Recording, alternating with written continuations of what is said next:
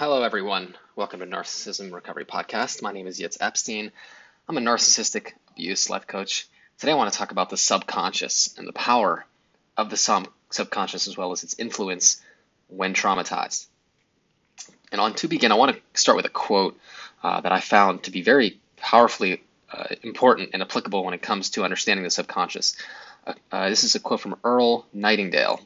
Whatever we plant in our subconscious mind and nourish with repetition and emotion will one day become a reality. So it's important to understand that the, subconscious is the is the housing of the uh, the programming, the individual's repetition of thoughts, uh, beliefs, their memories, and what what has become habitual.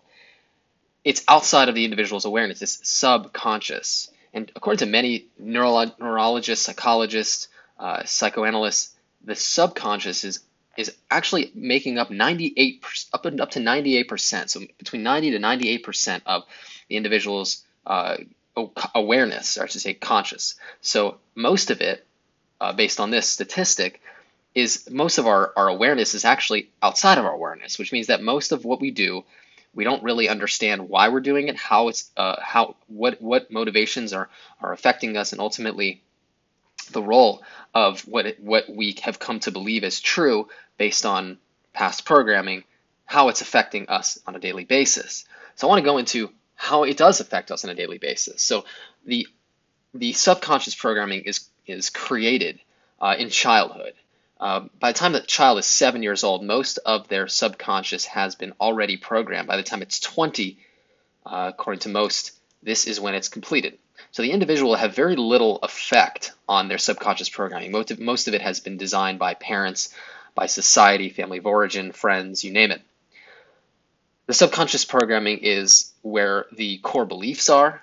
The subconscious is where our, uh, our thought process is, our, uh, our ability to uh, make sense of our reality, our perceptions, our our um, ability, our, our emotional uh, well-being. It stems from the subconscious, and this is because of how the child is treated uh, and, and how they react. And when it comes to, uh, and lastly, um, uh, how the individual believed reality to make sense of reality based on their experiences. This becomes a programming.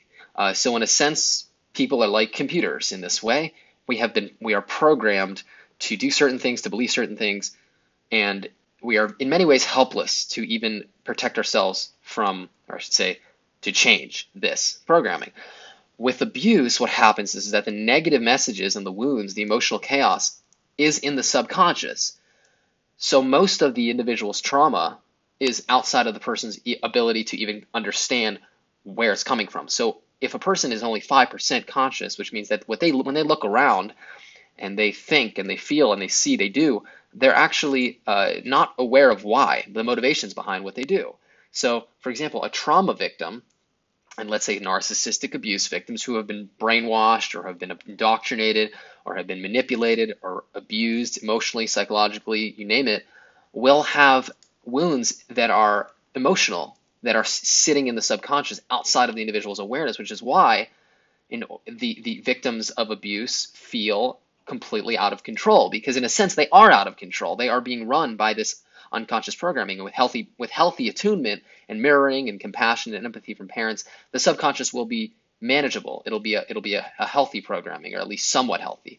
With dysfunctional family of origins and narcissistic abuse, this will be a faulty programming, which leads to a sense to to these relationship patterns, uh, beliefs about oneself, beliefs about the world that are that are destru- destructive and dysfunctional, which ultimately lead to chaos and oftentimes further abuse because the individual does not realize why they feel the way they feel, why they are reacting the way they do, why they have beliefs. For example, I am worthless or I am I am shameful. Uh, why would a person have a belief like this?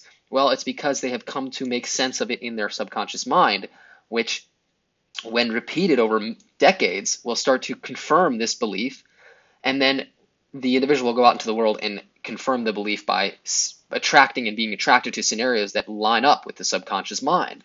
So the subconscious mind is really what we're operating out of, and this includes our memories. So traumatic memories that, that are stuck in the subconscious mind are, are from past trauma will create a, personality, will create a sense of of, of, of awareness of what reality is, which is horrific, which is abusive, which is ultimately uh, the per, the individual is operating out of a a very wounded sense of self, and this is where the wounds exist in the subconscious. So I want to offer some just some. I know this is a not necessarily a, a lengthy po- podcast, but I do want to just kind of briefly go over how to get in touch with your subconscious because okay that, that we have the problem. We have the subconscious that has been programmed from childhood and with abuse. It's it's self-destructive. It's kind of programmed to self-destruct and destroy others and it becomes very impossibly emotionally taxing and psychologically overwhelming and, and, and painful, uh, setting up the, the, individual for a lifetime of mental disease and mental illness. So in order to under, in order to get in touch with the with the, the subconscious, it's important to understand that the triggers that you feel on a daily basis are actually they are actually pointers to the wounds. So what happens is is that when you get triggered, when you get um, what happens is the, the, the, wounds of childhood, the wounds of the past that are stuck in the subconscious are actually being activated, which means that the emotions that are stuck below the surface are being shaken up. And this, this is what happens when they when you go into a scenario where that reminds the individual of the past. Uh, if they uh, if they're told something or somebody says something or they hear a song or they smell something that reminds them of a past trauma, this wakes up the old wound. And this is the subconscious being activated, the subconscious wounds being activated. In addition, uh, one of my recent patients actually uh, asked me, he said, he asked me, um, you know, if I tell myself affirmations like I am great, I'm wonderful, I'm perfect, is that going to change the core belief system that exists within the subconscious? And the answer is no. And the reason that's the case is because these core beliefs are not necessarily uh, just thought forms, they're true, hardcore beliefs that are lodged into the psyche. So with healthy people, the subconscious core belief system looks something like I am enough, I'm happy, I'm healthy, I'm good enough, I'm successful, I'm lovable. In, in, in abuse victims, the mind uh, of the victim has bought into the story, the lies of I am worthless, I'm ugly, I'm shameful. So this becomes the core belief system. So not only are these wounds there, these painful emotional reactions are there, but ultimately these core belief systems are, are, are, are, are very strongly, deeply rooted and not easy to dismantle. So one of the things we do with the mind map therapy, if you haven't already uh, seen or listened to the podcast on mind map therapy, and, and I, I do mention it throughout my podcast, is that we want to get in touch with your subconscious. We need to make the subconscious conscious. I believe Carl Jung said this. If we don't make the conscious, the subconscious conscious, we will repeat it, thinking it's fate.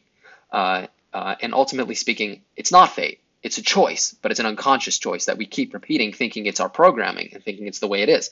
Well, guess what? You can change your programming. You have to get in touch with your subconscious. You have to become aware of the subconscious. So one of the things we do with the mind map is we help the individual take the 90 to 98% unconsciousness and make it into 70%, and then 60%, and then 50 to 40 to zero, where the person is 100% aware of who they are and totally conscious. And this, to me, from what I've seen, has become the number one antidote to protecting yourself from further abuse. Because if you're aware of yourself, then you know your access points. You know where you're weak, you know your vulnerabilities, and therefore you know your wounds.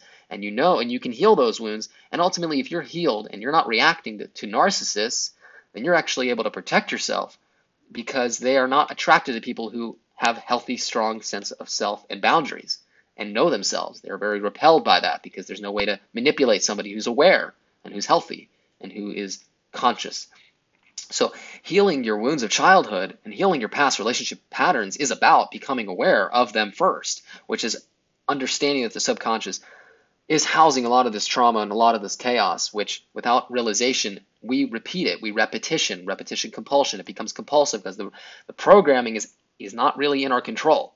So we have to take control of our programming by first becoming aware, second by healing our wounds, third by dismantling core beliefs, uh, but before that, identifying core beliefs uh, of the programming and ultimately dismantling this negative, faulty programming and healing it and creating a healthier relationship pattern, healthier core beliefs, healthier perceptions of reality. I know this is a lot easier said than done, but I believe strongly about the mind map therapy, uh, what I offer uh, for, for patients, and, and Dr. Judy Rosenberg, uh, who created this system at the Psychological Healing Center, is we want to help patients become aware of their wounding and how it affected them so they stop being attracted to narcissists and attracting people who are emotional manipulators who repeatedly violate boundaries because of the victim's unawareness. Not to blame the victim, but to understand that the victim is playing a role in the abuse by not being aware and not healing their subconscious.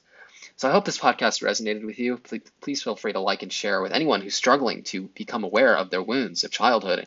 Uh, please do reach out for coaching if you want to heal from past trauma. If you want to he- get in touch with your subconscious to really understand why you do what you do on a visceral level and on a conscious level, so you can really make the changes that are long lasting and healthy. Uh, I can be reached at YITZ, Y-I-T-Z, at psychologicalhealingcenter.com by phone 252-696-4852. I offer a free 15-minute consultation uh, to go over if you are interested in working with me, discuss your situation, and uh, let me know if you're a good fit. I'd be happy to work with you along your healing journey. Uh, thank you so much for listening, and um, till next time, all the best.